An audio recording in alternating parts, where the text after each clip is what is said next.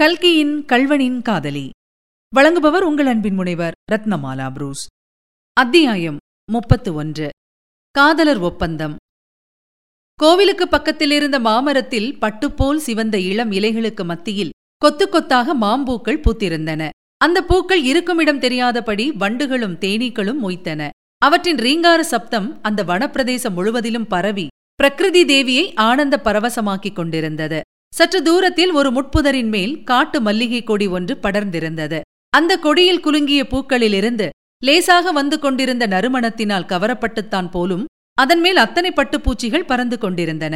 அவற்றின் இறகுகளுக்குத்தான் எத்தனை விதவிதமான நிறங்கள் அவற்றில் எவ்வளவு விதவிதமான வர்ணப் பொட்டுக்கள் நல்ல தூய வெள்ளை இறகுகளும் வெள்ளையில் கருப்பு பொட்டுக்களும் ஊதா நிற இறகுகளில் மஞ்சள் புள்ளிகளும் மஞ்சள் நிற இறகுகளில் சிவப்பு கோலங்களும் இப்படியாக ஒரே வர்ண காட்சிதான் பிரம்மதேவன் இந்த பட்டுப்பூச்சிகளை சிருஷ்டித்த காலத்தில் விதவிதமான வர்ணங்களை கலந்து வைத்துக் கொண்டு அவற்றை விசித்திரம் விசித்திரமாய் தீட்டி வேடிக்கை செய்திருக்க வேண்டும்.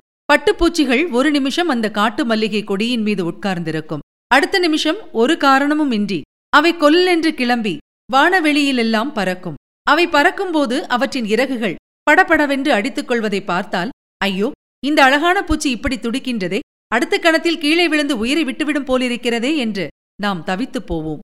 பட்டுப்பூச்சியின் இறகுகள் எப்படி துடித்தனவோ அதை போலவே துடித்தது அந்த நேரத்தில் கல்யாணியின் இருதயம் என்று சொல்லலாம். பாழடைந்த கோவிலை சுற்றி அடர்த்தியாயிருந்த செடி கொடிகளை விலக்கிக் கொண்டு முத்தையன் வருவதை அவள் பார்த்தாள். பார்த்த கணத்தில் அவளுடைய உள்ளம் ஆனந்த பரவசம் அடைந்தது. ஆனால் அடுத்த கணம் முன்போல் அவன் மறுபடியும் தன்னை பார்த்துவிட்டு ஓடிப்போகாமல் இருக்க வேண்டுமே என்று எண்ணிய போது அவளுடைய இருதயம் மேற்சொன்னவாறு துடிதுடித்தது. அன்றிரவு முகமூடி தரித்த கல்வனாய் வந்த முத்தையன் அப்படி ஒரே நிமிஷத்தில் மாயமாய் மறைந்து போன பிறகு கல்யாணி அடைந்த ஏமாற்றத்துக்கும் ஏக்கத்திற்கும் அளவே கிடையாது. அவ்வாறு நேர்ந்து விட்டதற்கு காரணம் தன்னுடைய புத்தியீனம்தான் என்று அவள் கருதினாள். இத்தனை நாளும் அவனை பார்க்கலாம் பார்க்கலாம் என்ற நம்பிக்கையில் ஒருவாறு காலம் போய்விட்டது. இனிமேல் அந்த நம்பிக்கைக்கு கூட இடமில்லையே. முத்தையன் இப்படியே திருடனாயிருந்து ஒரு நாள் போலீசாரிடம் அகப்பட்டுக் கொண்டு தண்டனை அடைய வேண்டியதுதான். தான் இப்படியே தன்னந்தனியாக உலகத்தில் வாழ்ந்து காலந்தள்ள வேண்டியது என்பதை நினைக்க நினைக்க அவளால் சகிக்க முடியவில்லை. இதற்கு முன்னெல்லாம் அவள் சாதாரணமாக கண்ணீர் விட்டு அழுவது கிடையாது. பஞ்சநதம் பிள்ளையை கல்யாணம் செய்து கொண்ட போது அவள் தன்னுடைய நெஞ்சை இரும்பாக செய்து கொண்டாள் என்று பார்த்தோம் அல்லவா? ஆனால் அன்றிரவு சம்பவத்திற்கு பிறகு அவளுக்கு தன்னை அறியாமல் அழுகை அழுகையாய் வந்தது. கல்யாணியின் அத்தை இதையெல்லாம் பார்த்துவிட்டு பயந்து போனாள். அன்று ராத்திரியே அவள் கூச்சல் போட்டு தடபுடல் பண்ணி திருடனை பிடிக்க ஏற்பாடு செய்ய வேண்டுமென்று சொன்னாள். கல்யாணி அதெல்லாம் கூடவே கூடாதென்று பிடிவாதமாய் சொல்லிவிட்டாள். அதற்கு பிறகு கல்யாணி தானே அழுது கொண்டும் கண்ணீர் விட்டுக் கொண்டும் இரவெல்லாம் தூங்காமல் புரண்டு கொண்டும் இருப்பதை பார்த்து அத்தை அடி பெண்ணே உனக்கு என்னமோ தெரியவில்லை. அன்று ராத்திரி திருடன் வந்ததிலிருந்து பயந்து போயிருக்கிறாய். மாரியம்மனுக்கு மாவிளக்கு ஏற்ற வேண்டும். கொஞ்ச நாளைக்கு பூங்குளத்துக்கு போய் எல்லோருடனும் கலகலப்பா இருந்து விட்டு வருவோம். வா அப்போதுதான் உனக்கு பயம் தெளிந்து சித்தம் சரியாகும் என்றாள். பூங்குளத்துக்கு போகலாம் என்றதும் அத்தை ஆச்சரியப்படும்படியாக கல்யாணி உடனே சம்மதித்தாள். அவளுக்கு என்னவெல்லாமோ பழைய ஞாபகங்கள் வந்தன. கொள்ளிடக்கரை காடும் பாழடைந்த கோயிலும் அவளை கவர்ந்து இழுத்தன. ஆகவே தகப்பனாருக்கு கடிதம் போட்டு வரவழைத்து எல்லாருமாக பூங்குளம் போய் சேர்ந்தார்கள். கல்யாணி இரண்டொரு நாள் வீட்டுக்குள்ளேயே இருந்தாள். பிறகு இடுப்பில் குடத்தை எடுத்து வைத்துக்கொண்டு ஆற்றுக்கு குளிக்கப் போகிறேன் என்று கிளம்பினாள். அவள் சிறு பெண்ணாயிருந்த காலத்திலேயே அவளை யாரும் எதுவும் சொல்ல முடியாதென்றால் இப்போது பெரிய பணக்காரியாய் சர்வ சுதந்திர எஜமானியாய் ஆகிவிட்டவளை யார் என்ன சொல்ல முடியும்? முத்தையனை இப்போது பார்த்ததும் கல்யாணி எழுந்து நின்றாள். இருவரும் ஒருவரை ஒருவர் பார்த்த வண்ணம் சற்று நேரம் பிரதிமைகளைப் போல் நின்றார்கள். கல்யாணிக்கு எதிர்பாராமல் அவனை சந்தித்ததனால் ஏற்பட்ட திகைப்பு ஒருபுறம் ஏதாவது தான் தவறாக சொல்லி அல்லது செய்து அதனால் மறுபடியும் முத்தையன் போய்விடப் போகிறானே என்ற பயம் இன்னொரு புறம். ஆனால் முத்தையன் இந்த தடவை அப்படி ஒன்றும் ஓடிப் போகிறவனா இல்லை. திகைப்பு சற்று நீங்கியதும் கல்யாணியின் சமீபமாக வந்தான். கல்யாணி நீதானா? அல்லது வெறும் மாயை தோற்றமா? என்னால் நம்ப முடியவில்லையே என்றான். அம்மாதிரி சந்தேகம். உன்னை பற்றி எனக்கு உண்டாவதுதான் நியாயம். இந்த நிமிஷம் நீ என் முன் இருப்பாய். அடுத்த நிமிஷம் மாயமாய் மறைந்து போவாய் என்று கல்யாணி சொல்லி சட்டென்று அவன் ஓடிப்போகாமல் தடுப்பவள் போல் கைகளை விரித்துக் கொண்டு நின்றாள். முத்தையன் கலகலவென்று சிரித்தான். கல்யாணிக்கும் தன்னை அறியாமல் சிரிப்பு வந்தது. இருவரும் சிரித்தார்கள். எத்தனையோ காலமாக சிரிக்காதவர்களாதலால் இப்போது அதற்கெல்லாம் சேர்த்து வைத்து குலுங்க குலுங்க சிரித்தார்கள். அந்த சிரிப்பின் ஒலியை கேட்டு நாவல் மரத்தின் மேல் கூட்டிற்குள் இருந்த குருவி குஞ்சுகள் வெளியே தலையை நீட்டி பயம் நிறைந்த சின்னஞ்சிறு கண்களால் அவர்களை பார்த்து விழித்தன. முத்தையன் சிரிப்பை சிரமப்பட்டு அடக்கிக் கொண்டு கல்யாணி என்னால் நம்ப முடியவில்லைதான். எதற்காக நீ இங்கு வந்தாய்? பழைய முத்தையனை தேடிக் கொண்டா? அந்த முத்தையன் இப்போது இல்லையே. கொள்ளைக்கார முத்தையன் அல்லவா இப்போது இருக்கிறான்? அவனுக்கும் உனக்கும் நடுவில் இப்போது இந்த கொள்ளிடத்தை விட அகண்டமான பள்ளம் ஏற்பட்டிருக்கிறதே என்றான்.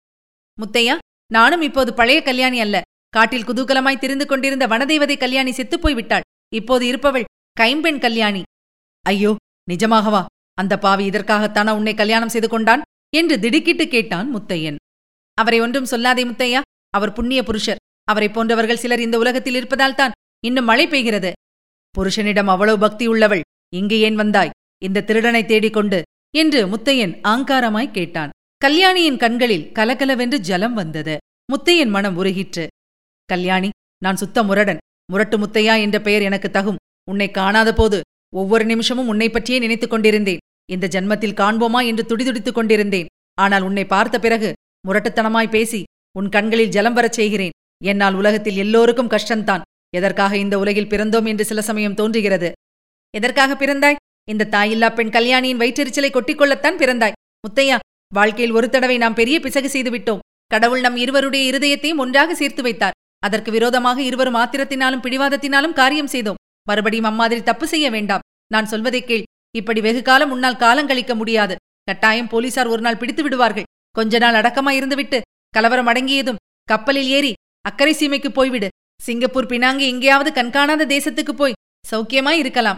முத்தையன் மறுபடியும் திடுக்கிட்டான். தன் மனத்தில் இருந்ததையே அவளும் சொன்னதை கேட்டு அவன் வியப்படைந்தான். ஆனால் அதை வெளியில் காட்டிக்கொள்ளாமல் கல்யாணி என்னை ஊரை விட்டு ஓட்டுவதில்தான் உனக்கு எவ்வளவு அக்கறை? என்றான். இன்னும் என்னை நீ தெரிந்து கொள்ளவில்லையா முத்தையா? உன்னை மட்டுமா போக சொல்கிறேன் என்று நினைக்கிறாய். நீ முதல் கப்பலில் போனால் நான் அடுத்த கப்பலில் வருவேன். நிஜமாகவா கல்யாணி? இன்னொரு தடவை சொல்லு. இவ்வளவு சொத்து சுதந்திரம் வீடு வாசல் ஆழ்படை எல்லாவற்றையும் விட்டுவிட்டு இந்த திருடனுடன் கடல் கடந்து வருகிறேன் என்றா சொல்கிறாய். ஆமாம் இவை எல்லாவற்றையும் விட நீதான் எனக்கு மேல். இந்த சொத்துக்களை எல்லாம் பண்ணையாரின் விருப்பத்தின்படி நல்ல தர்மங்களுக்கு எழுதி வைத்து விடுவேன். போகிற இடத்தில் நாம் உழைத்து பாடுபட்டு ஜீவனம் செய்வோம். மறுபடியும் நீதானே எனக்காக தியாகம் செய்கிறாய் கல்யாணி? நான் என்னவெல்லாமோ எண்ணியிருந்தேன். கொள்ளையடித்த பணத்தையெல்லாம் ஒரு நாள் உன் காலடியில் போட வேண்டுமென்று நினைத்தேன். ஆனால் நீயோ குபேர சம்பத்தை காலால் உதைத்து தள்ளிவிட்டு என்னுடன் வருகிறேன் என்கிறாய். ஆனால் முன் தடவை மாதிரி இந்த தடவை நான் பிடிவாதம் பிடிக்க மாட்டேன். கப்பலேறி போய்விட நான் தயார். ஆனால் அதற்கு முன்னால் நான் ஒப்புக்கொண்ட காரியம் ஒன்றை மட்டும் செய்துவிட வேண்டும். சென்னை பட்டணத்துக்கு போய் அபிராமியை ஒரு தடவை பார்த்துவிட வேண்டும். அதற்கு ஏற்பாடெல்லாம் செய்துவிட்டேன். கல்யாணி ஓரிரண்டு மாதம் பொறுத்துக்கொள். ஐயோ அவ்வளவு நாளா? அதற்குள்ளே அபாயம் நேர்ந்து விட்டால் என்ன செய்வது? இல்லை கல்யாணி ரொம்ப ஜாகிரதையாயிருப்பேன் நேற்று வரை இந்த உயிர் எனக்கு லட்சியம் இல்லாமல் இருந்தது. சாவை எதிர்நோக்கிக் கொண்டிருந்தேன். ஆனால் இன்று உன்னை பார்த்த பிற்பாடு இத்தனைக்கு பிறகும் உன்னுடைய அன்பு மாறவில்லை என்று தெரிந்த பிறகு இந்த உயிர் மேல் எனக்கு ஆசை பிறந்துவிட்டது வெகு ஜாகிரதையாயிருப்பேன் என்றான் முத்தையன். இதுவரை நீங்கள் கேட்டது கல்கியின் கல்வனின் காதலி. வழங்கியவர் உங்கள் அன்பின் முனைவர் ரத்னமாலா புரூஸ். மீண்டும் அடுத்த அத்தியாயத்தில் சந்திக்கலாம். தொடர்ந்து இணைந்திருங்கள். இது உங்கள் தமிழோசை எஃப்எம் இதெட்டு திக்கும் எதிரொலிக்கட்டும்.